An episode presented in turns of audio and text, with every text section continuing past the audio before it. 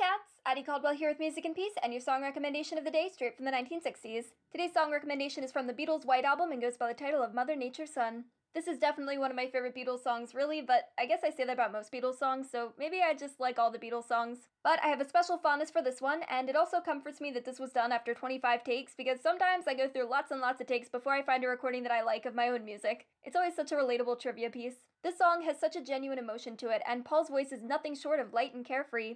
The other Beatles actually didn't play on this track at all, so I guess it's really more of a Paul McCartney track. But to be fair, George Martin did add a brass orchestra arrangement to it, so it wasn't really just Paul. I really like the simplicity of Paul's voice and the guitar. It's the kind of sound that really draws me to Simon and Garfunkel. Mother Nature's Son is also classified as a folk song, so maybe my favorite type of music is just folk. I like the sound of just vocals and a guitar with pretty lyrics. This means maybe someday we can look forward to Addie Caldwell going electric. Maybe. Maybe, maybe.